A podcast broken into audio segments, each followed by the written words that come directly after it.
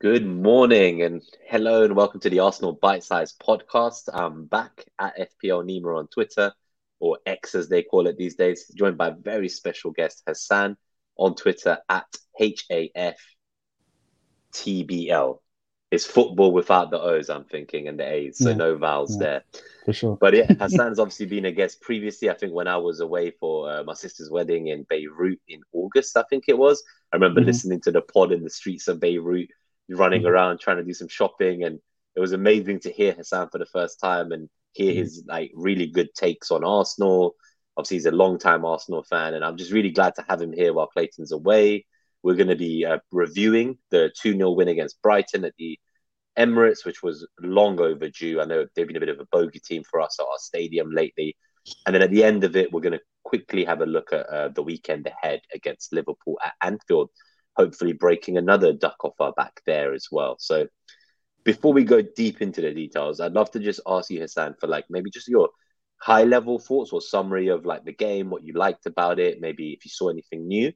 And then I'll also give my summary of kind of the game and we'll go through more of a detailed match report from there, I think. So the game itself, I was really impressed, especially on the second viewing. I saw that we really wanted to start really quickly, really strong, really fast. We won the ball back within the first 20 seconds from a high press from get from uh, Saka on the right side with Rice, and then Kai gets the ball, and then and gets the ball, and then we nearly have a shot where uh, where Saka drives past Milner, and then he gets the cross in, and then Kai missed the ball. But overall, it was a really quick, aggressive start. We kept winning the ball back. They couldn't really build up. Their defensive midfielder Gilmour tried to go left back a few times, but apart from that, we just kept on blocking their. Uh, their um, what's the sort of pass? They tried to play these little bounce wall passes around you, and we just blocked that, and we just kept winning the ball back, and they were they were defending a lot. And our final action, especially in the first half, wasn't great. We missed re- some really, really good chances, especially with Martinelli, where uh, Mm. Odegaard plays a beautiful outside of the foot pass in behind Milner. Saka doesn't have to break stride. He plays he plays a beautiful pass into Martinelli, but the defender on the rewatch did really well to stop him from scoring that chance. But overall, we could we went into halftime not scoring, but second half we started strong again. We really like stopped their build up, pressed them really high they were trying to um, build up again and then we got we kept getting the ball in around their box but we kept taking an extra touch. That's the one thing i really noticed. We kept taking a little bit extra touch and by the time we were ready to shoot the defender was there especially dunk. He had a really good game. He had a great game, didn't he? yeah. It felt like yeah. he was part of everything they yeah did going forward. yeah and he was just everywhere. He was everywhere. He had an incredible game. He, i don't think he was in, he didn't deserve to lose in in the whole brighton team but uh, as a team they deserved to lose but Mm. Dunk. He didn't. He didn't deserve to lose, but we eventually got the breakthrough after um, after we got a corner from Saka. He plays really really good in swing cross, and Van Hecke he heads it backwards, and Gabriel Jesus, like all good strikers, anticipates at the back post. He heads it in. It's one 0 and then after that, the game started to become a bit more cagey, become a bit more stretched because Brighton they were- they tried to they tried to what's the word I'm looking for? They they just tried to like gamble a little bit more. That's the word I'm looking for. They Mm. gambled a little bit more. The game state is one 0 We tried we just sat off a little bit and then they tried stretching us a little bit more. They they kept boxing us in. They boxed us in a little bit, but we rode the storm out. Gross had that big chance when Mitoma ran in behind White and then he missed that chance. If he was on his right foot, I think we'd be talking about a different game, but he took it on his left and he luckily missed. And after he missed, Havertz had the chance to uh, to make it 2 0. He took it, and that's it. That's the game. It was a good, very good all round team performance, especially against the ball. I think, yeah, that's a perfect summary. Um, I think that really, especially for anyone who hasn't had the chance to rewatch it, it seems like a game that's definitely worth rewatching. Um, of all the games this season, it felt like this was the game where we kind of arrived, I would say. So, you know, after the, I guess the, the sh- not shock, but after the loss against Villa, not shock, but it, it just felt like last season or maybe the season before, we always had this situation where when we would lose a game, we'd go on to lose three games in a row before we bounced back. This season, after both Newcastle and Villa, we kind of put those right behind us and just immediately carried on and went Mhm. straight back for the For kind sure. of the, the, the challenges. So Mm. I, I think the first half, my, my thing, the only things I would add, because I think you've summarized it well, and then we'll go into more detail, um, is in the first half, it did feel quite frustrating going in without a goal at half time. Uh, Mhm. it, it did start to feel a bit like cagey, even though we were dominating proceedings and I think you were even saying like they basically had no shots and on goal in the first half. I think we reduced them to two touches in our box in the first half. So it was a great dominant display. But I think what was different to this and earlier in the season, where we talked about Arteta was trying to go for control and we felt like the fluency up front was missing. This time it feels like the control is there. We've spent all season trying to get the control and dominate opponents and pin them into their boxes and suffocate them from having any chances. But we're actually starting to see some fluency in the attack, which we hadn't seen. So I think that's mm-hmm. where the difference lies. Like, if we'd not taken our chances that we should have in the first half, say two, three months ago, I'd be nervous whether other chances would come. Whereas now it feels like the chances are coming and we're actually mm-hmm. creating, and that's something that is like clearly different to say two months ago. Now, I was going to ask you, what do you think that, like, what what is the cause of that?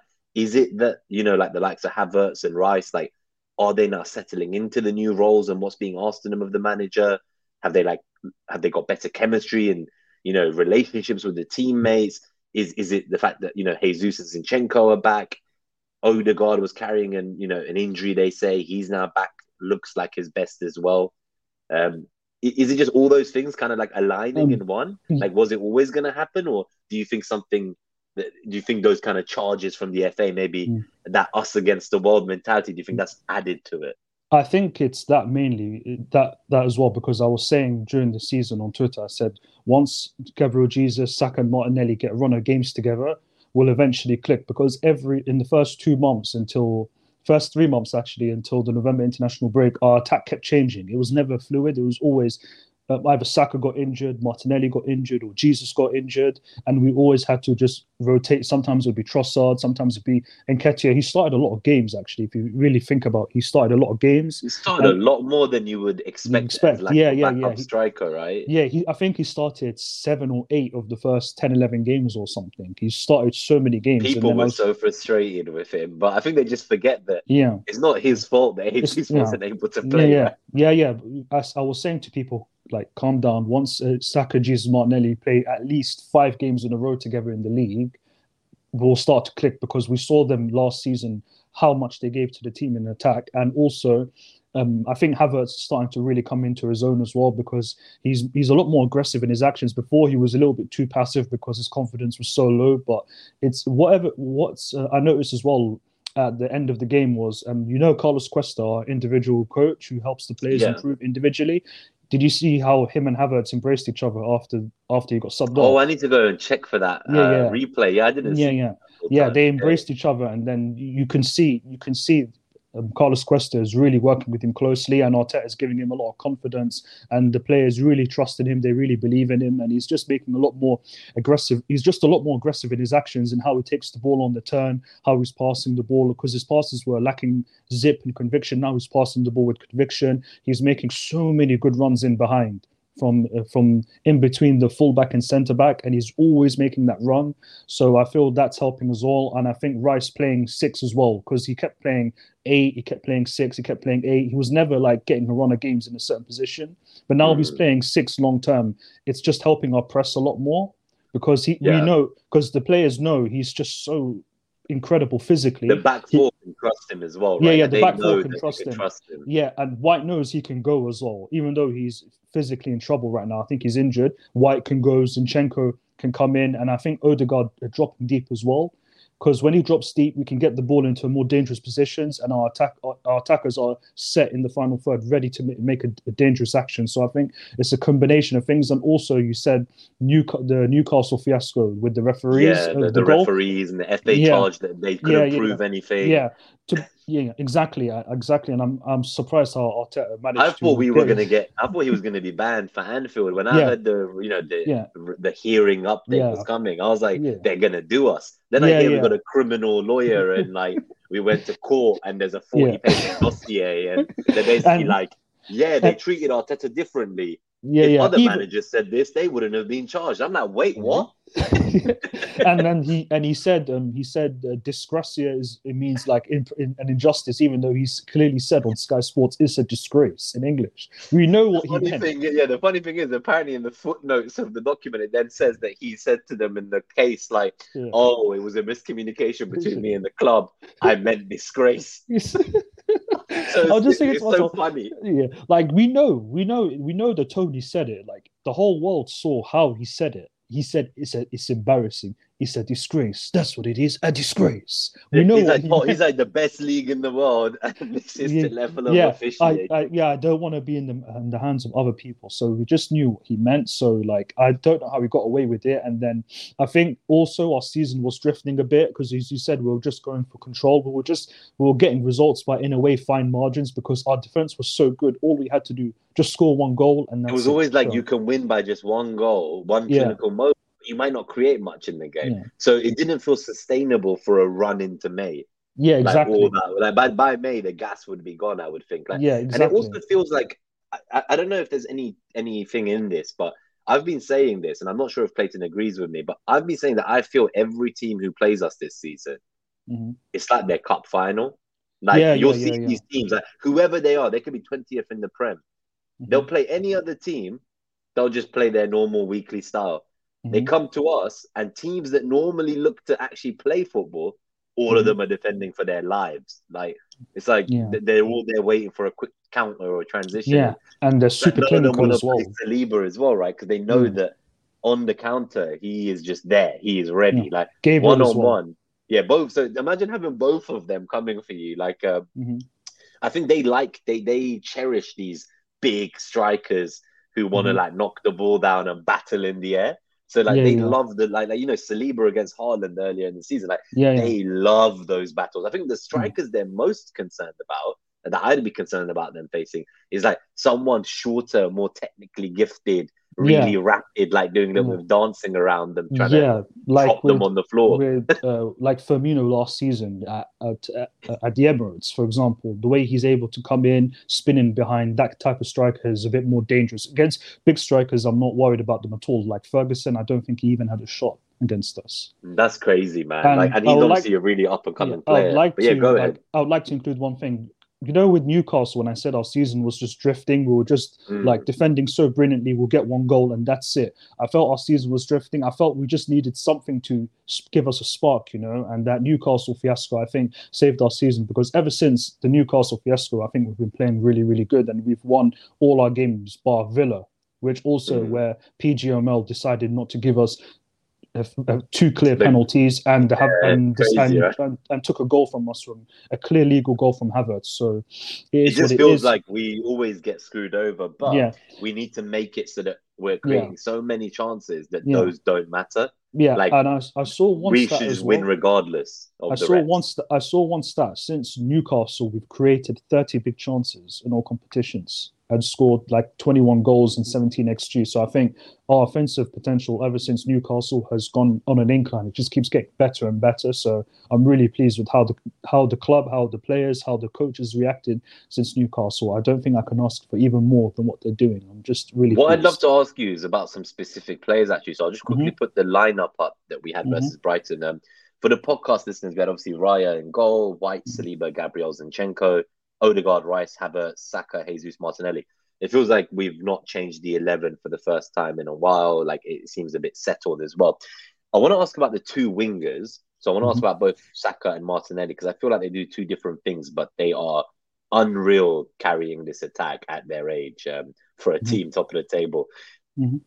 I feel like a lot of people have been giving Saka disrespect. Like maybe it's more rival fans, even our own fans. They feel like he's had a slow start to the season or whatever.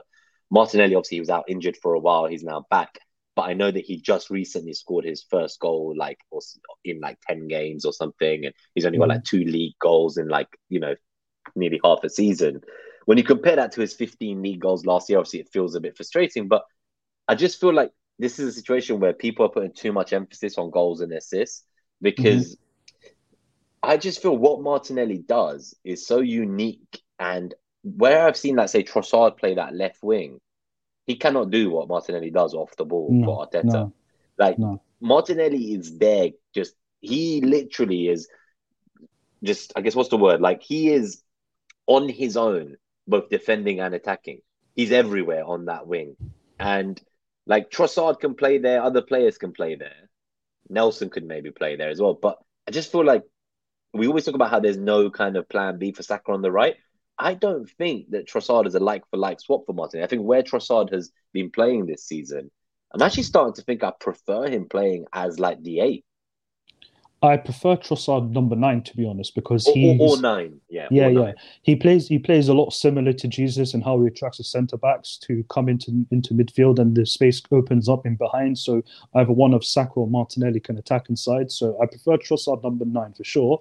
And I think Martinelli, the issue with him is I think he's suffering the most with Kai Havertz playing left centre mid because last season we had Xhaka left centre mid and he's a high volume passer and he's able to overlap as well. And Jesus would always come into the left. He would always come into the left wing, and then Martinelli would attack inside, and that's how he got his goals. And I just think, with also Zinchenko not really overlapping as well, I think he's playing two v one most of the time, all the time. And he's, he's always on the wing, right? So it feels yeah, yeah. like he's like literally touching the yeah. like the corner flag at times. Yeah, yeah. He's he's he's he's basically he's got. how can you score from that part of the pitch? Right? Obviously yeah. you can't. Yeah. But it mm. feels like this is what I mean by he's underestimated because. Mm.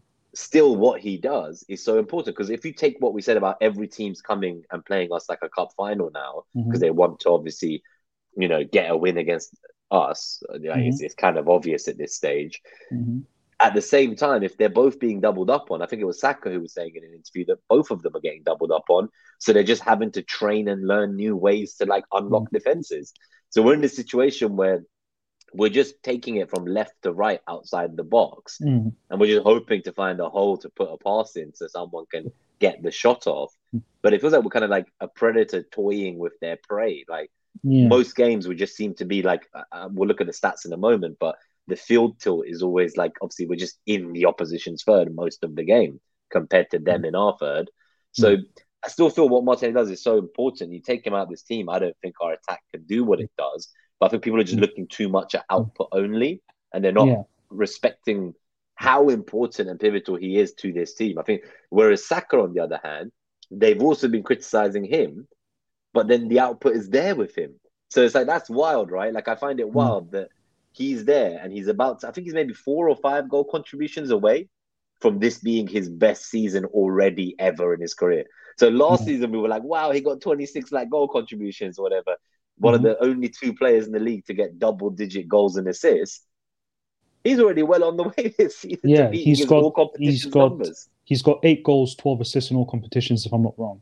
So he's six off his number from yeah. last season's All Comes 26 or whatever it was. So and it, he's already Christmas there as well. before Christmas. And this is what I mean. So I just find it wild. So you got one player on one wing who's being mm. asked to do so much work, Martinelli, and the mm. goals aren't there. So people are like, oh my God, he's not getting returns. He's doing badly. Then you got the other winger on the other side who's getting all the returns. And they're like, oh, but he's not shooting enough anymore. He's just always crossing in. And I'm like, I don't think Saka cares whether he's the one who scores. He just wants to win, the team to win. I think that's what we've built a team.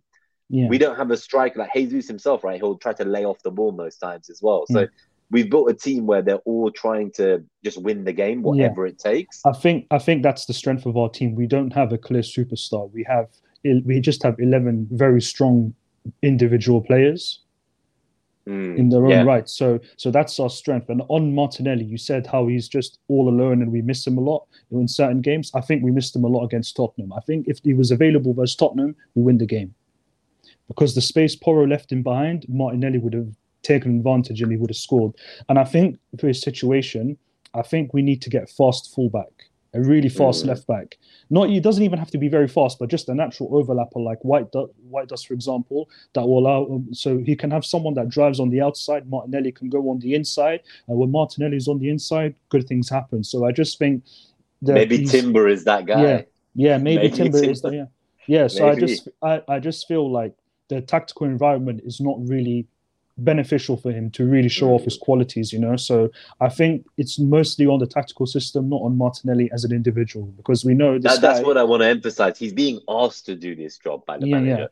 Yeah. he could just go and stand in the middle yeah. of the box if he wanted and try to get more goals, and, but he's got an important job to do. And have you noticed the Champions League? In the Champions League, he, look, he looks a lot better because he, he has a lot more space. in the Champions League. Yeah, like yeah, just, he, he's got grass in front of him to run onto. We don't see yeah, that in the Prem anymore. Yeah, and against um, against Sevilla, he scored. Against uh, away, he scored. Sevilla at home, he Sevilla at home, he got he got a great assist. And Lens, he, Lens, he was incredible. He was He- honestly unreal. So I was there for the six 0 I think it was. Yeah, it was I was five there 0 as well. half time, I was there and as that well. was the wild because that was my first live Champions League game since Same. 2013. Same. So I That was, was my- wow. that was my first Champions League game ever. And when I heard the music, it brought something out in me because as a kid, I used to watch Champions League on ITV One on on Tuesday night. So I just thought to myself, if I could see the Champions League game one day, it'd be a dream come true. Under the floodlights Lights, with the yeah. huge flag in the floor in the middle. yeah, It's just, yeah. There's It's something just- different about those Yeah. uh, UCL nights. They Yeah. hit. I would I would love to experience it again because I'm I'm going to do everything I physically I physically can to go to Porto at the Emirates because Yeah, we've got to both try, man. Yeah. Anyone who's listening, if you can't make it to Porto and you want to transfer your season Ticket. ticket membership number to us for that game, Yeah. please let us know. Yeah. Maybe Clayton can uh, find Yeah. us some more. I know he's Yeah, obviously I've got a question season for you, Nima. Actually, who Yeah, was your man? Who was your man of the match? Um, it feels like a cop out to say this, but I have to go Declan Rice. I just I don't know how I could say anyone else purely because I feel like there was rumors in the morning about him carrying a bug, being sick the night before. Mm. you know, there was rumors he might not start, etc. Then he was Mhm. seen with the squad. Seems like whatever he had, he shook it off. But Mhm. if that was him, while not well, and it's just like every week, it's like an eight or nine out of ten without fail. We've not heard his price tag mentioned since the day he landed from a single media arrival or anywhere. It's like that tells you in itself, like, bro, we should have sent West Ham even more money. I thought Yeah. there was a GoFundMe from Arsenal Yeah. fans to give them another 20 mil or something. Yeah, So- it was after Luton. It was after Luton. exactly. so for me, I'd say he would be my man of the match. Um, The Mm. moment I really liked was I think it was late in the game, like 85th minute. You know, he's Mhm. knackered at this point. His give and go. I think it was with Zinchenko, maybe. Yeah, it He- was he, on was the kind of side. all the way in the left side. He gave it to him, one touch, collected it at halfway, pushed it past Gross, who Gross knew at that moment he had no hope keeping up with him. And then next thing you know, there's like an attack starting, and I'm like, how are you doing this in the 85th minute while you were supposedly ill and might not even make the game? Like, Yeah, I also think he's fully fit now because there was rumors when he first came to us that he had like a he had a calf problem and then his I back his remember. he had a back problem against Tottenham. He was very uncomfortable from minute one, Arteta said. So ever since then, and he had strapping on his back after games, during Mm. games. So I feel like ever since the international break, I think he's 100% fit now. And, and he's just been playing better and better and better since the international break. So uh, for the November international break, sorry. So I feel he's 100% fit and he, we're just getting the best version of Rice now. And I think there's a lot more to come because this is That's a what I mean. player. It feels like this is like something none of us expected. Like, even though I know he's done well, I just feel like it's only just the start of this. Like, Mhm. this is a guy who could go on to like, you know, become a legend here if all Yeah, goes yeah. well and we win the silverware that goes with that. Like, Yeah. he feels like he's like the kind of player where I look at him and he's like the nucleus of the team going forward. Yeah. Like, I know we're going to have to replace a lot of our central midfields. It sounds like in the next 18 months, like six to Mm. 18 months, Mhm. all of Elneny, Jorginho, and Partey will be replaced in six to 18 months' time span. So, with that in mind, we're going to be in the market for a few more CMs in the coming years and windows. Mm.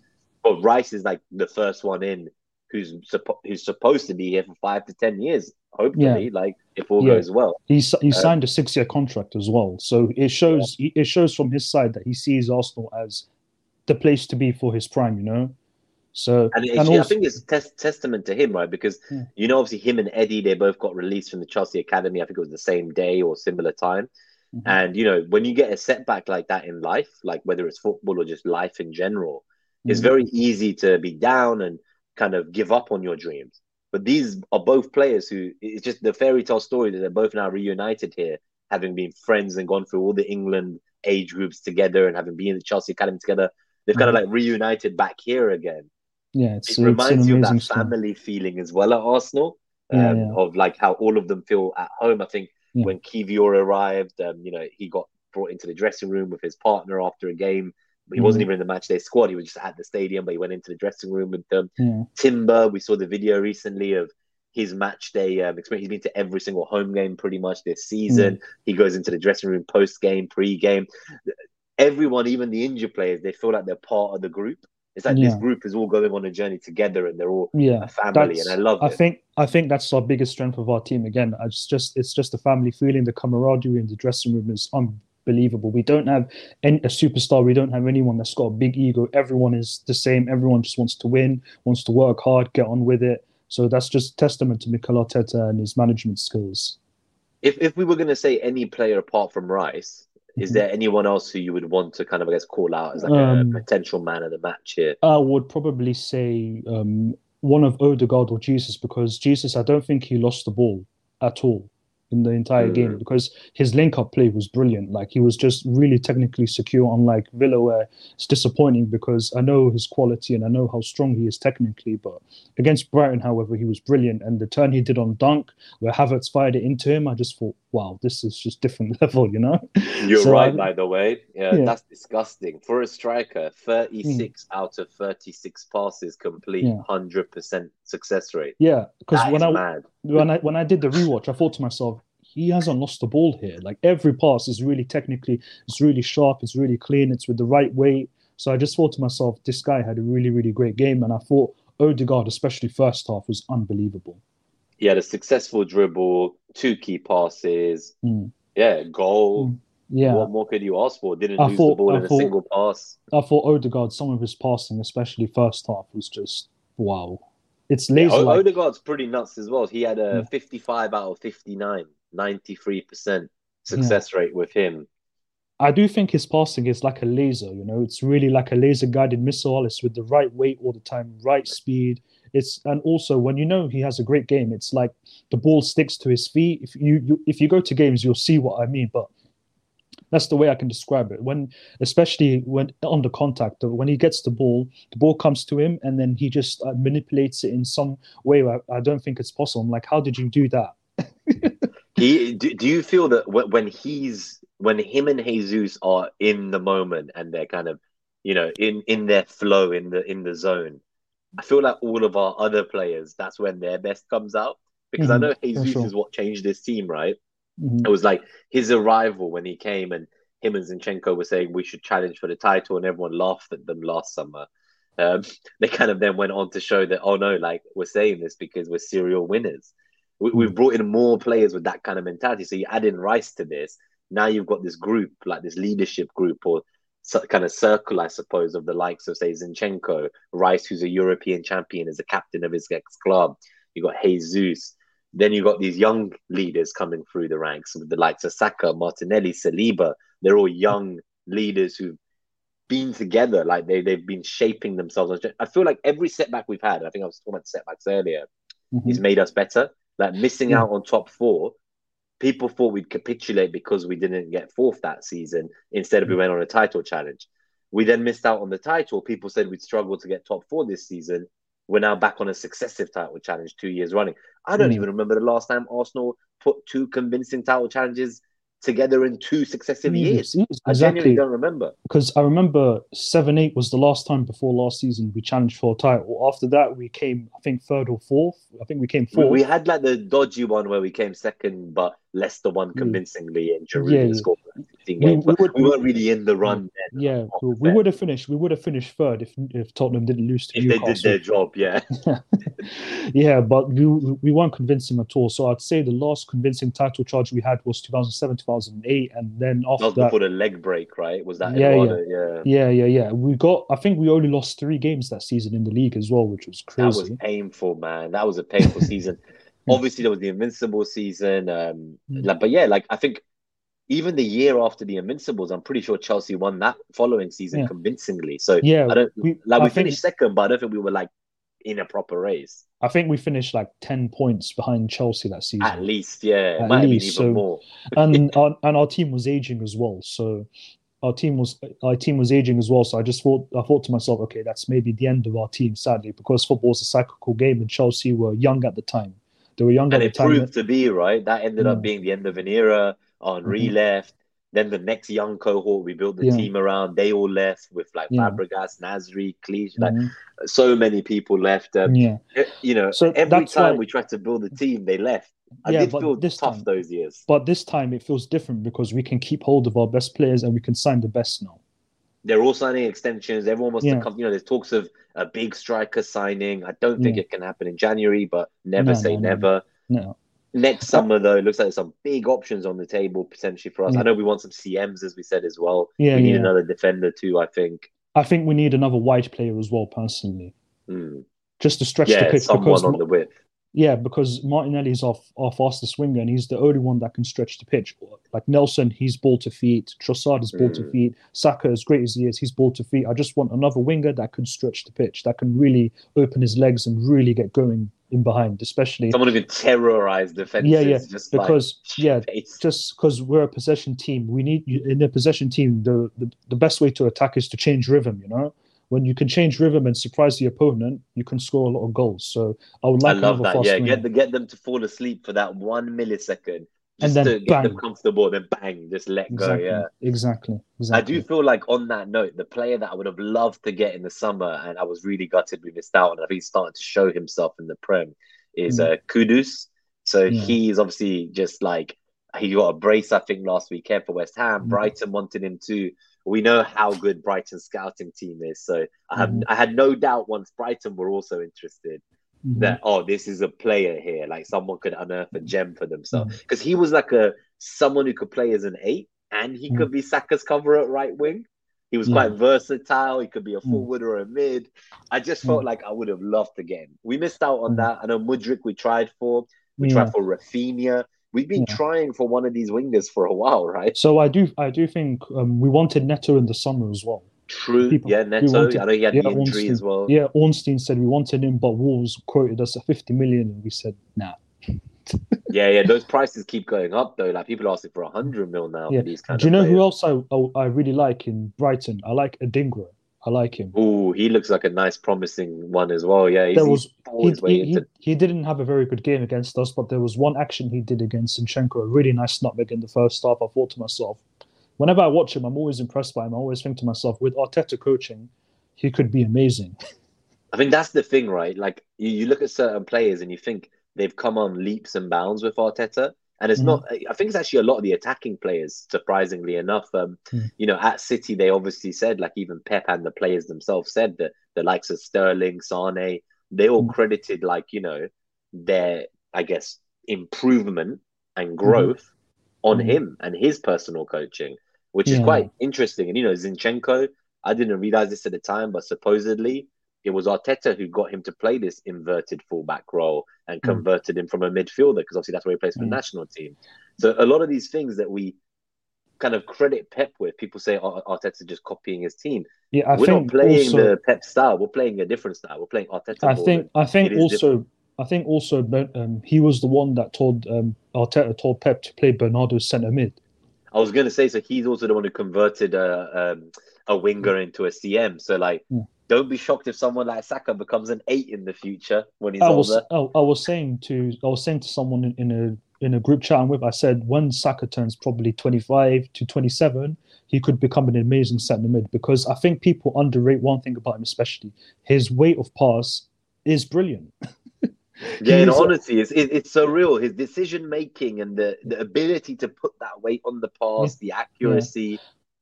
And how how also he can play in the middle of the pitch. He's always he's very sharp on the half turn on both on both sides on the left. I love right. how he receives the ball, man. Like it's it's it's Mm. ba- it's like almost back to basics of football, where Mm. it's like forget all the complicated stuff. You got to Mhm. get the basics right, and those are like body shape, the angle Mm. you receive at, like how you recycle the ball. Like these are the things that he's drilled into them. I think, yeah, and it's almost that muscle memory now. Yeah, yeah. It's just like how Saka receives on the inside and then he drives inside and then he makes the best decision, whether it's on the outside or the inside. I just think Saka is a total footballer, to be honest. This guy can play in any team, any league, any era, and he will be one of the best players. I think this guy I, I feel that. That's what I mean. So. I so I've been saying since last season that I feel he's already world class. yeah, I appreciate sure. he's not put up the numbers and output of a Mohamed Salah on the right wing yet. So Mhm. I'm not going to disrespect Salah. I think he's probably one of the greatest wingers in Premier League history, and he himself doesn't get the roses and respect he deserves. But what I'd like to think is that after Salah, because I'm not going to disrespect him like that and be like, "Oh, Saka's better after a few good seasons," but I do feel the trajectory he is on, Saka has everything going for him, and if he keeps that humbleness and Mhm. that mentality of just working hard and not letting fame or ego come in the way and just focuses on loving the beautiful game I, I do think he will go down as like one of the Arsenal greats. I think Saka's got a good family behind him. He's got a good team mm. behind him. He's got a good manager. I think Saka's one of those guys that's just he doesn't get phased by anything. He just faces the situation he's in and he deals with it in the best way. Like remember when he said we deserve more when we were 15th on Boxing Day 2020 mm. before we played Southampton. Sorry, once he said we deserve more, the guy got a goal or assist every other game for two months. So I just feel to myself, think to myself, this guy, nothing can phase him. He will just be he will just keep being Saka, keep scoring, keep assisting, keep winning, and he's going to go to the top for sure. He's a top. Yeah, player. I just hope we can hold on to him for the long term. He's someone mm. who, for years, I thought if we didn't, if our mm. project didn't catch up with his ambitions, at mm. some point we couldn't hold on to him. But now, mm. I feel with the players we're bringing in. He is going to be staying. Like everyone's mm. staying, right? Like everyone's mm. extending now. As, as long as long as we keep showing the ambition we're showing, and we keep winning, and we win a Premier League or Champions League, I think he signs a five-year deal this time, not four years. Mm. I think he signs a five-year deal as long as we keep winning, and I think if we win a big trophy, a Premier League or Champions League in the next year or two, I think he signs a five-year contract and he says, "I'm going to stay here," and and he's going to trust his prime. And he always says, he I, I don't think people realize he convinced Ben White to join the club. He convinced he Ramsdale. He convinced Ramsdale to join the club, and he convinced Declan Rice to join the club. When Rice had Bayern Munich, Man City, Manchester people, United, right? yeah, like all Saka does, and people think people say he's not proper Arsenal. He does. He's not really committed. He asks for a release clause. If a player asks for a release clause, he's not convincing the best defensive midfielder in the world to join the club. Come on. Yeah, I think people were so quick to insult instead of celebrate the good news of the extension. They were mm-hmm. so angry about the length of it and whether mm. there was going to be a release clause, etc. Like, and ultimately, I was like, we have on our hands a player that would walk into any team in world football today. Every mm. team and manager would want him. Like people mm. were saying, "Oh, how can you offer him like 200k next extension in a couple years? He'll want 300k." And I'm like, "Are you crazy, bro?" Like they were saying the same to me about Saliba. They were like, "Oh, he's only had one season in the Prem. Like, why are you paying so much?" I was like, are you guys nuts? Like these are like mm. two players that would be the bedrock of mm. any serious I think, team for ten years. I think Saliba was on a very like very poor contract. He was only on like forty k a week or something. Yeah, he was. yeah, if you can't you can't give a player like that just forty k a week, and you just if you just try and even double or triple his wages, it's not enough. You like you have to respect him and and if he's there playing every week, you've got to yeah. at least have him on par with the rest yeah. of his peers. Yeah, yeah, exactly. You have to pay him like he's the best young centre back in the world. So if two hundred grand a week for Saliba, I'm not losing any sleep. That's that's a snip. Yeah, I'm not. We have paid money for way worse players over like, the years. yeah, like for example, um, for example, Lacazette, he was on 10 million a year for five years, and we didn't even. And he saw saw out his contract, and he, personally, for me, he was one of the worst strikers I've ever seen play for this club. So, 10 million for Lacazette, I'm, I'd pay 10 million per year for Saliba easily, no problem. Top easily. Player. I think is there any other players here you want to mention? Otherwise, let's look um, at the um, stats real quick. I'm happy we'll to look to at the, the stats. Happy to look at cool. stats. So this is just um just a timestamp it so that when we go back, anyone who wants to check this slide on the podcast, if you're listening, I think it's always good to see the visuals. It's 38 minutes in for these. So in terms of these, these are from Marcar Stats on Twitter. He um, automates through a stat spot all the data. Really nice visuals. So the XG for Arsenal was 2.93 versus 0.6 for Brighton. The expected threat was 1.92 for Arsenal, 0.86 for Brighton.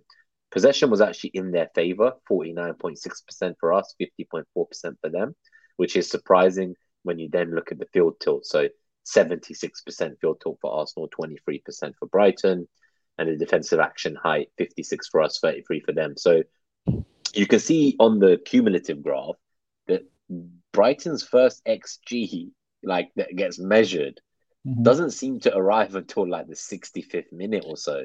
I think it was the Hinshelwood header. That's what mm. I think it mm. was. The Hinshelwood header. Like he, he, he was pretty good to be fair to him. He's got a good he was, for his yeah. size. For for a bloke of his size, the guy can jump. So I think it was a cross from Gross, and then he heads it and that was the only the first chance they had in the 60th minute. That's how much control we had. We didn't give them anything. We didn't allow them to build up. We didn't allow them to do anything. They were just defending a lot. I think De Zerbi said at the end of the game, "We're not used to suffering like this." yeah, they're just not used to it, right? And I think we yeah. were speaking before we went live that yeah. you know Pep said that they have you know Brighton have the best build up in world football and stuff, and mm-hmm. this is a team that at the time before this think they'd gone 30, you said, roughly. It was almost a 30 whole season worth 30 games. games. 33 Yeah, games. 30 Premier League games or so, Yeah. scoring in every single game consecutively. And then we Mhm. kind of killed that with the clean sheet. So that was the fourth longest scoring run in Premier League history. Yeah. That is crazy. That's how often this team scored, like every single game, and we just shut them out at the. Emirates. And I couldn't believe it. It was honestly that clean sheet to me meant so much because no one thought we could do it. And they, yeah. I was there in May when they finished putting the, you know, I guess the hammer or nail in our coffin of our title challenge. And I remember Estupiñán getting that third breakaway goal in like injury time as well to really finish me off. Um, I was just sitting there. Martinelli went off injured like 15 minutes in or less. Yeah. Yeah. Next thing I know, they got three Yeah. goals. Yeah, it's just annoying. It was just annoying. Yeah. To be fair, Art- Arteta he's coached he's coached against De Zerbi three times, and he should have in the league at least three times, and he should have won all three very comfortably. It's just we won, we beat them four two. Then we played them in the league. I think the way we played them in the first half in the league when we lost three 0 I thought we played really good in terms of how we were against the ball, how we Mm. how we block how we blocked their press, how we created situation after situation. But unfortunately, the players weren't able to put the ball in the net, and then they scored a really crappy goal where Ferguson stamped Kiwior in the ankle, and then our confidence just went sadly. But I think Arteta did has coached against De Zerbi very well, and he knows how to play against him. And this time, the players they made they decided the game. So as always, players decide games. You can be as Mm. tactically prepared as you are. You can get the right scheme, get the right pressing structure. But if the players don't put the ball in the net, then it's a problem. But today they managed to do it. So I would like to say credit to the players. They they decided the game and they won us the game. Yeah, I, feel, I do feel it was down to them individuals kind of Mhm. shining on the day. Let's have a quick look at one more thing before we look at um, kind of, Mhm. I guess, score predictions and Liverpool predicted lineup. So this was Mhm. just another graphic from Marcar Stats. It's a table that shows the progression of the ball via carry on the um, Mhm. on the y-axis and progression via pass on the x-axis. So in this match, going back to what I was kind of singing Martinelli's praises, despite the kind of the output on paper not showing, he is up there in the top right quadrant as kind of, I guess, by far the best progression via carry for one. So obviously with the ball at his feet, dribbling, and then equally we've also got progression via pass. He's still kind of high up there too, which we might not have expected to see. So I do feel Saka's up here as well. Like he's he's still pretty high up there. So, but well, Martinelli really this game he he was the one getting us forward. Um, Rice and Odegaard appear similar quadrants. Saliba's there. Interestingly, it's interesting to think that he's such a big part of the build up and carrying Yeah. the ball up the pitch. Yeah, yeah. But yeah, those kind of four, that's the spine of the carry, it feels like. It's kind of like Saliba, Mm. Rice, Odegaard, and then Martinelli Saka waiting for them. Yeah, They, on the seem to be rewatch, the on on the rewatch, I thought Martinelli had a much better game than I anticipated because I, in in the in the game live at home, I was getting frustrated with him. But watching it back, Mm. especially second half, he was really good. He was really carrying the ball. He took the game to them. He was dangerous on the counter attack, laying balls off, getting us forward with his dribbling or his passing. And I think he should have got at least one assist with the cross he put in for Kai and he put it over the bar. Yeah, oh yeah, the cut because I think Kai didn't quite get over the ball. So if Yeah, he yeah. got just over it, he might be able to keep it down. And Yeah, that felt and I know Martinelli, something I've noticed, maybe this is what would make people not be as frustrated with him long term is I do feel that when it comes to finishing, I, I Mhm. feel like there's certain shots he takes. I think it's maybe on his left foot. And whenever he Mhm. takes those shots, they're just like totally off target, he just skies them over the net. So yeah. I don't know if it's like he needs to work on the left foot shooting, or it's just that actually defenders are so good at closing our players down that they're just making it impossible to get a good angle, to get it on your correct foot. Like, Also, I feel he takes too many touches before he shoots. mm, Like in the first half, there was one time where he cut in, and then he had a re- he had a good avenue to shoot, but he took one extra touch, and then the defender got in front of him. I think Saka is guilty of that at times. He takes one extra touch, especially if it's on his right foot. He takes an extra touch, and then the defender can get across, and then he can make the shot more difficult for him. And then he put he'll either put it over or he'll block it. So I just think they're taking a little bit too many extra touches. I just feel they're going through a bit of a a bit of a a downward patch because attackers, especially wingers, they're very up and down. Sometimes they can be Mm. really, really good. Sometimes they can be really, really down. But because Saka and Martinelli, especially the, in the last, especially last season, they were so efficient in their final action. I just feel like they're going through a little bit of a down patch. But I do think they'll pick up uh, in, at some point. I in the guess they were quite because they're too good. prolific Yeah, they were Yeah. quite prolific, and maybe we expect too much, thinking they can return every single Mm. game. Like, I think I think Martinelli overperformed his XG quite massively last season. I think he had nine XG and he got 15 league goals. So 15 league goals. Yeah, yeah, so I just feel like he's just on a bit of a down patch at the minute, but because he's got so much quality and so much credit in the bank, I think he'll get better as the season progresses. So I'm not worried about him at all. Just it's just a little coaching thing that Arteta can fix, or Carlos Cuesta, as we said earlier, can fix. Whenever he t- gets the ball on his left foot or on Saka as well on his weak foot, just smash it. Just don't think about it. Yeah. Just smash it. Just smash it. You yeah. No, I do. think so. That's what I noticed because actually, yeah, you're right. There was a moment where I remember Saka could have um, like he was trying to run at goal and he was near the six yard box, I think, and I believe it was Dunk, and Dunk Mm. was just happy to make sure Saka was forced to go on his right. If he could cut inside and go on his left, that would have been lethal. So you Mm. could just tell from Dunk's positioning, he made Saka pretty much run it out and then Mm. either have to shoot on his right foot Mm. from a really tight angle, which didn't quite work, or try to cut back. And I think that was the one where Saka then cut it back really nicely from re- like on his right foot because he was like not comfortable to take that shot. He cut it back and then we just missed. I can't remember who took the shot, but I think he cut it back to um, maybe Odegaard or someone, or someone was at the edge of the box and they ran onto it and they just didn't think quite was out. it was it Odegaard he tried to he got the ball then he ran across he ran across the box and then he got a shot off and then Verbruggen made a really good save. Was it that action? Oh, I think it was the action where there was the really good save from Verbruggen. Yeah, yeah, that Yeah, that he- was the one. He's he's a really good goalkeeper by the way. Yeah, he seemed. I, I- I'm confused that less was made of Brighton rotating goalkeepers than us. Um, I, I it think seems it's like I think it's because of the size of the clubs. Because Brighton, Mm. like their players, I don't think people realize. I think they only won two out of the last eight league games or something. They've had a really tough season. Yeah, they- they've not been the Brighton we saw last year. That's for sure. I think they've got a lot of injuries as well, unfortunately for them. They've They got a- do. Yeah. I think Veltman he went off with a knee injury. He tried to tackle Martinelli, then his I think his knee went inwards or something. Hopefully it's not ACL because he's a really good player, Veltman. So And they've uh, they've had no left back for months, right? Uh, Yeah. Estupiñán and Lamptey, they've both been out. Uh, yeah, so they have to play Milner there. They had to play Gross there. So it's just really they've got a really even the attackers are out, right? Like you, Yeah. like Welbeck's been out for months. He was Yeah. back into the bench for the first time in a while. Um, Yeah. You know, March is out. He was huge for them last year. Did he have an ACL or Um, what March? yeah? Did he have an ACL? I because think I so. Yeah, yeah. Oh no, Solly Um, March ain't coming back anytime soon. Yeah, I have a feeling he's like maybe end of the season, maybe. Yeah, Um, he, um, he he looks I'm serious. actually- have a I'm look. I'm actually researching this now because he was really good last year. He, he had a- was, yeah, yeah, he was. Um, he had he's had two knee surgeries and he's out for the rest of the season. Bloody Yeah, hell. he yeah, long term out. Um, so I feel for him because obviously that Mm. team, like I know they keep finding someone to replace the players they sell will get injured, but Mm. it's adding up. Like I don't think they've kept Mm. a single clean sheet all year, and no, they haven't kept squad is out. they haven't kept a clean sheet for like 20 games or something consecutive or something like that.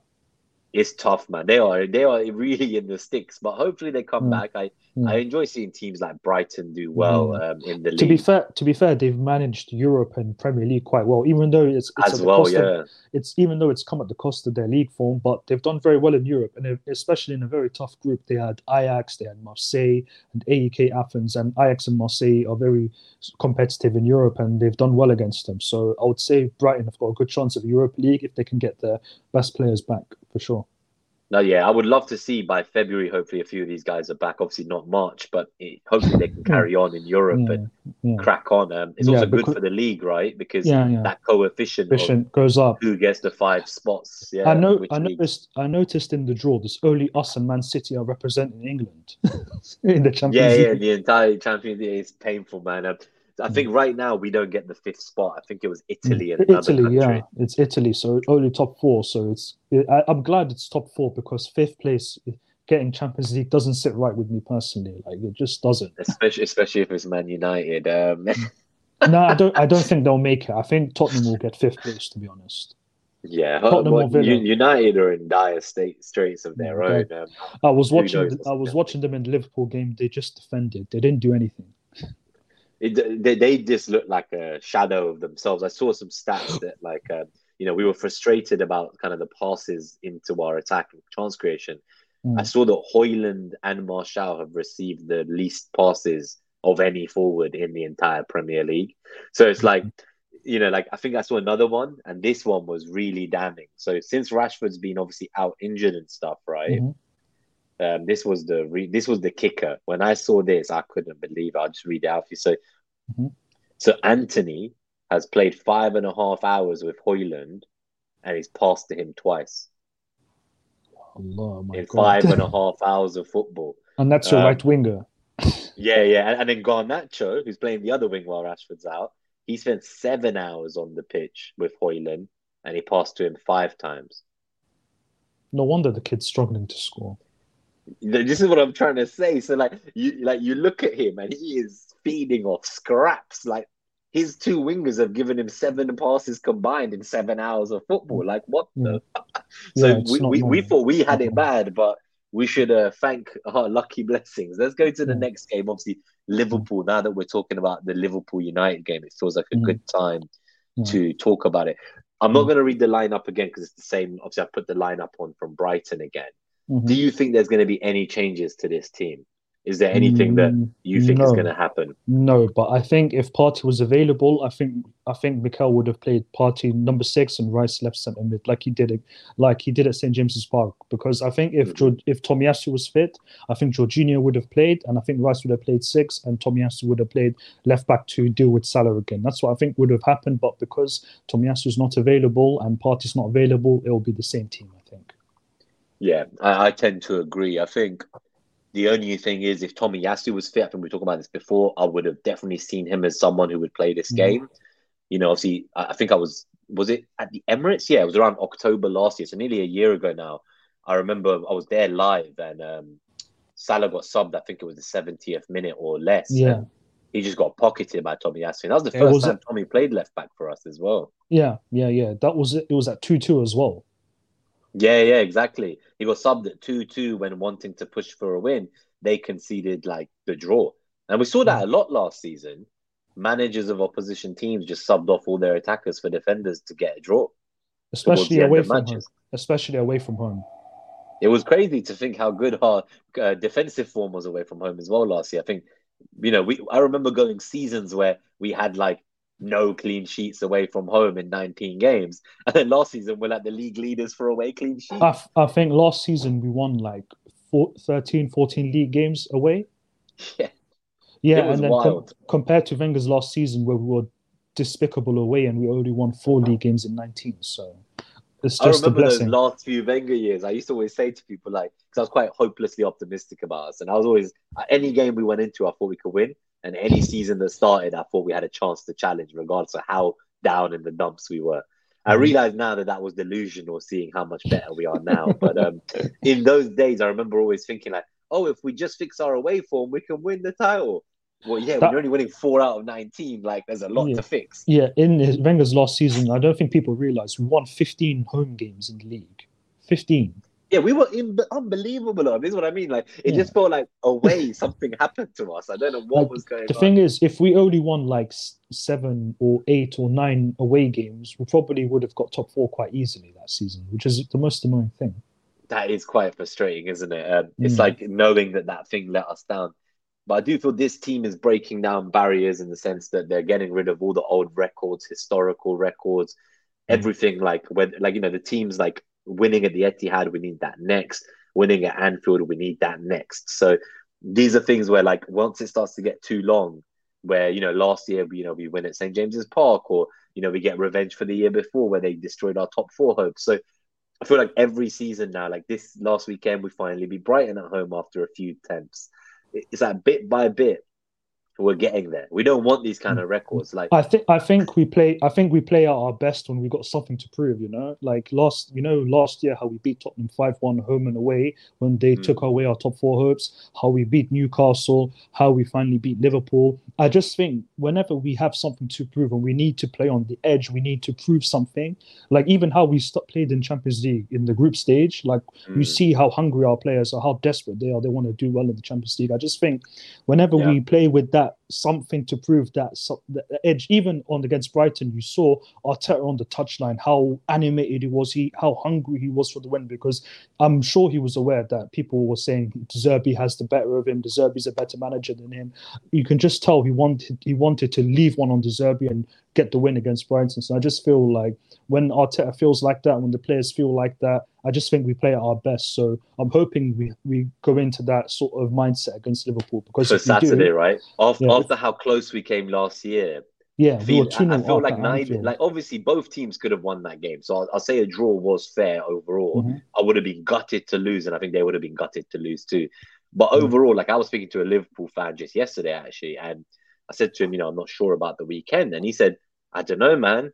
Last season when you guys came to the, you know, to Anfield, it was a very different Arsenal to the ones that have been coming to Anfield for the last decade. It was like, you know, it was serious. And they've got some major players out, right? So just speaking of them, so this was their lineup versus United, um, 55 minutes in for anyone who's on podcast. So United versus Liverpool, had Alisson in goal, Trent, Konate, Van Dijk, Tsimikas, uh, Dominic Szoboszlai, I don't know how to say it properly, Endo, Gravenberch, Diaz, Nunez, and Salah. So obviously Diego Jota, he's a massive player against us. He really turns it on. So he's out, which is going to be beneficial to us. It, it, feels like I reckon maybe Gomez starts here instead of Tsimikas for more defensive solidity, but we'll find out, I guess.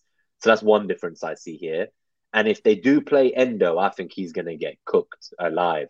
So like, on, honestly, like I think if Liverpool play the way they did against United last weekend, we will not do what United did and basically not score. Like we will take our chances. If they give us the opportunity, we will go and take them out. Like this, it feels like there couldn't be a better time. I know it's famous last words, but as I mentioned, there's key players out who, mm. like, I honestly think the absence of Jota is huge, even mm. though it mm. might not seem like it. And I just feel that we've got what it takes. Like we can do this. Like they, they look dysfunctional in midfield. I think I think the main thing is is that their their front three press very narrowly in a three. They will tr- they'll probably try to go man to man.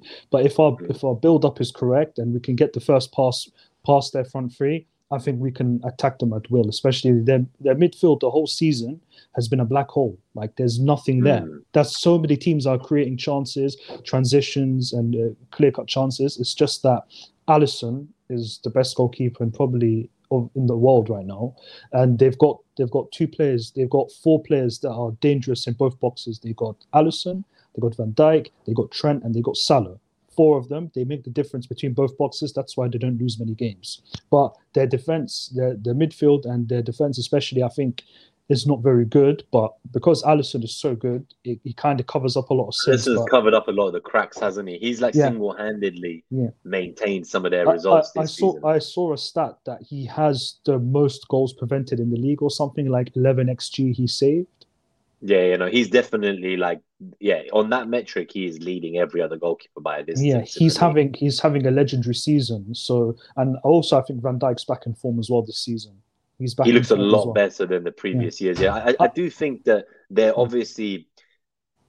I just don't know. Like, how do you see the first twenty minutes? Because this is a good time to talk about score predictions. So, I think how do first, you see like the first twenty minutes going, first, first 20 five minutes, 20 minutes? First five, five to first 15, 20, first zero to twenty minutes. I think they're going to press really hard like okay. they do like they did against Man United. They really boxed them in in the first few minutes, but they didn't do anything. Their final action was so bad the whole game. Then United started to settle. They started to be more confident in their block, and then they just really let the game pass because United, as bad as they are, they're good at one thing. They're really good at making you stoop to their level they're really they're really good at making you play below draining the, the soul out yeah. of any match. Yeah, football, yeah, yeah, yeah. They they did they did that against us where they just they thought they controlled the match when it was just Onana and Lisandro Martinez and Lindelof playing one twos with each other, but they they didn't get to our final third once until we lost the ball in a transition. Yeah, we gave, I think it was we we gave the ball away and then yeah. they had that Rashford goal, right? Chance. But apart from that, they didn't do anything. They didn't really create anything. They didn't do anything. But I think with Liverpool, they're gonna they're gonna press in a really narrow front three. They're gonna really press us. But if our if our build up is correct and we're we're, we're patient, we're clear minded. That's the most important thing. We have to be calm. If our if we're calm, we're technically secure. We play the first pass correct. We break their line of free line of free press we will be able to get at their midfield and really start create chances and create issues. However, the difference between us and United is we'll go out there to win the game, but if we're clinical, if we're clinical, if we put if we take our first chance or second chance and we put the ball in the net, I think Liverpool will get desperate. I think they'll get really desperate and they'll hopefully they to, open up a bit more. Yeah, they'll open space, up. Yeah. They'll open. They'll open up more. They'll leave a lot more spaces, and then we'll just pick them off like we we've got we've done against Brighton. We did that against Sevilla. We did that against um, who else did we pick off quite nicely this season? Man United went when in the three one for the for the third goal. How we just picked yeah, them off. Yeah, that third goal. Yeah, they just got G- as soon as we transition. Yeah, yeah we don't get much chance chances transition in the Premier. League, but you would think Champions- Liverpool is a team we will Yeah. get the chance again. we'll get the chance. I just feel like it all depends on the first 20 minutes. If we can if we can build up in a calm manner and we don't like we don't fall for their pressing and we don't fall for the bait and we, we our first We've got to weather clean, that storm, don't we? Yeah, if we We've got to respect the fact it's at Anfield. yeah, yeah. If we play, if we play with that sort of lucidity and calmness, knowing the situation, this is Anfield. We have to respect them. They're going to come at us, but we're gonna we have to play the first pass really nice, really clean, really calm, and just break their first line of three, and then we attack them. We attack their midfield, and then really and we really stretch their defense and like really cause them some problems, especially running backwards. I think we can score goals and we can cause them problems. I think I think will be a draw because it's Anfield, but Lord, my my heart is saying to me it's going to be a draw, but my head is saying I think we can win. So what will what would what would your heart score prediction be and head score prediction? We'll do both. My do my both head well. my head my head is saying I think we'll win two one. Uh, my Okay. heart is saying two two. Yeah, that feels fair. I think if I was in your boat, um, I it's funny because for me, I think it's the other way around. My head is saying that we'll draw like one one two two, but my heart is saying we're gonna get a clean sheet at Anfield and win two 0 The one thing I noticed, one thing I realized yesterday, I was speaking to someone. They were saying we're going to Anfield with Saliba. That's a big thing. Oh, that's a very good point. Go, we didn't go to Anfield. I didn't even remember that. Yeah, of course. Yeah, that's a huge miss. And Declan Rice is here now Declan too, Rice. right? And the thing is, Saliba can deal with any press. We saw in St James's Park, he had like Gordon, Bruno, and Joelinton really pressing him, and then he just kept breaking their press because he's so calm. I He think is so calm on the ball. I, I- I don't know where he gets that calm. I don't know. to I don't out. know. It's just that's why that's what makes him such a special player. I think with him going to Anfield, it's a different game because this guy is afraid of nothing. Yeah, no, I love it. So I think it sounds like neither of us predict a draw, whether it's head or uh, sorry, a loss, whether it's I don't think we'll head. lose. I don't think we'll lose. yeah. I think for me, I see a world in which we draw Aston Villa, slap up Sheffield United, and go Mm. top of the league for Christmas, and let them enjoy their flowers if that happens. Um, I just don't see Sheffield United getting anything against Villa in that game. Can I just say one thing about Villa? I don't think they're that good, to be honest. I I think they're very good think- at home. I think they're very good at home. So they have like they're like the in-form team at home, I Mhm. guess. Um, but I would tend to agree that I think by the time the season comes to an end, I don't think they'll be in the top four, let alone people are saying, should we take them as title challengers now? Obviously, they've done unreal. They they beat City and Arsenal in the space of a week, but I, I'm not convinced they'll be in the top four come end of the season. Personally, It's just so I their- would agree. the, the chances they gave up, especially against us, and the chances they give up away. I just think it's not really sustainable. Their attack is good. I'll give them that. I'm not. I'm not going to take anything away from them. It's just the way they defend, especially in this league. If you defend poorly over a long period of time, you'll get found out. No way. Yeah, No way. no, No, way. fair. No way. No way. They're making top four. No way. Yeah, I, I just don't see a world in which they make top four. It, it would be very strange. So, obviously, hour in, I think we've done a good job. We've managed to talk Mm. about the the preview of the Liverpool game, a couple of score predictions, and the review of Brighton. Um, Mhm. Obviously, now just a quick announcement on the schedule. So, obviously, Clayton's now going to be away as well for the holidays. So Mm-hmm. he'll be back at the beginning of January. Uh, so that I think I'm just having a look here. He'll be back when we've already played Fulham. So I think we'll do the Fulham review with him when he's back. But until then, I'm going to probably do like a solo short review of the Liverpool game on Sunday on Christmas Eve. So I might do that in the morning on the 24th, real quick. We then have a guest. So we have uh, FPL fella who he's a big West Ham fan, season ticket holder. He came on last year with me and Clayton to preview the West Ham game. So we thought, why not get a fan of the actual team we're going to play to come in and preview the game and hear what they're feeling from their side of the table going into the game. So that'll be quite fun. It'll be a quick one on Wednesday next week, the 27th. And then on the 29th, next Friday, I'll probably do like the West Ham review and Fulham preview together. So it's three episodes until Clayton comes back. Quick review of Liverpool on Sunday, uh, fella preview of uh, West Ham on Wednesday, and then review of West Ham and Fulham preview in one, like today's episode next Friday. So there's only a few episodes without Clayton now, but we will miss him. Hopefully, we'll get an episode where all three of us, me, you, and Clayton, can obviously come on together. So so far, you've sure. done the one with Clayton, the one with me. Uh, sure. We'll find some plans for the new year. Hopefully, we can maybe do it around the UCL tie. Maybe something yeah, to Porto. Sure. that sure. could be quite fun. But for yeah, guys, if you've enjoyed hearing from Hassan as well, um, you can find him on Twitter on at HAFTBL. There's a link to his profile in the podcast and YouTube description as well. But yeah, it's been amazing, Hassan. It's been a pleasure to have you here. Thank you so much for making the time to chat about the game and the team we all love. Mm-hmm. Um, any final thoughts? Any any messages you want to um, say about our campaign ahead? Any um, uh, I've covered what I need to say. Is just wish us luck for Liverpool because we're going to need it. yeah, I think let's get through Liverpool, then we can mm. talk about do we think we're going to win the Prem or Champions League. I think it's a bit premature those discussions. Yeah. Maybe next year, see how Liverpool goes. Let's mm-hmm. then talk after the UCL catch it starts again, and we'll see where we feel we're at in February, right? For sure, for sure. Important few months ahead. All right, well, hmm. lovely to see you, Sam. Good to see everyone. Come on, you Gunners. On to the massive game on the okay. weekend. Up the Arsenal. Come on.